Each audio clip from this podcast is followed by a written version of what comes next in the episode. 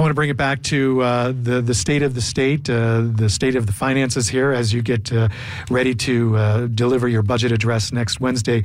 And this centers on sort of on the call we had about Speaker Madigan, but also a lot of comments that people make about your relationship with Speaker Madigan. And a caller wanted to know, would it be a good idea to have a mediator come in to work with you two guys to get something accomplished here in terms of a budget?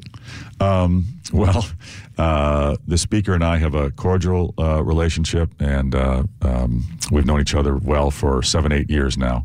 I actually have brought in folks to sit with the Speaker and I over the last 2 years. I've brought in actually good friends of his who are business leaders, community leaders, who are also good friends of mine, and had them sit, the three of us, have coffee, have lunch, and very talented, passionate leaders in the state. I've tried about, four different, very influential, very thoughtful, very talented, very intelligent folks who know the Speaker well, who know me well, who know the circumstance in Illinois. And have you been really pushing this? I mean, do you think it's because you're the head of state, you're the governor, do you think it should be more on your back to really push this idea? Hey, we need to sit down, you and I, we need to talk and get things worked out. As I just said, we have met, I don't even know, countless times, and I've brought in folks. Sometimes it's been the Speaker, just Speaker and me. So sometimes you take the lead on this, you think? 100%. I've been doing it for 2 years,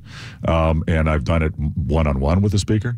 I've done it with the four caucus leaders, and I've done it with the Speaker and me and a third person who's respected and the Speaker fondly regards and regards as a leader and has a lot of respect for, and had them come and sit and listen to us and coach and give feedback. I've done this many, many times.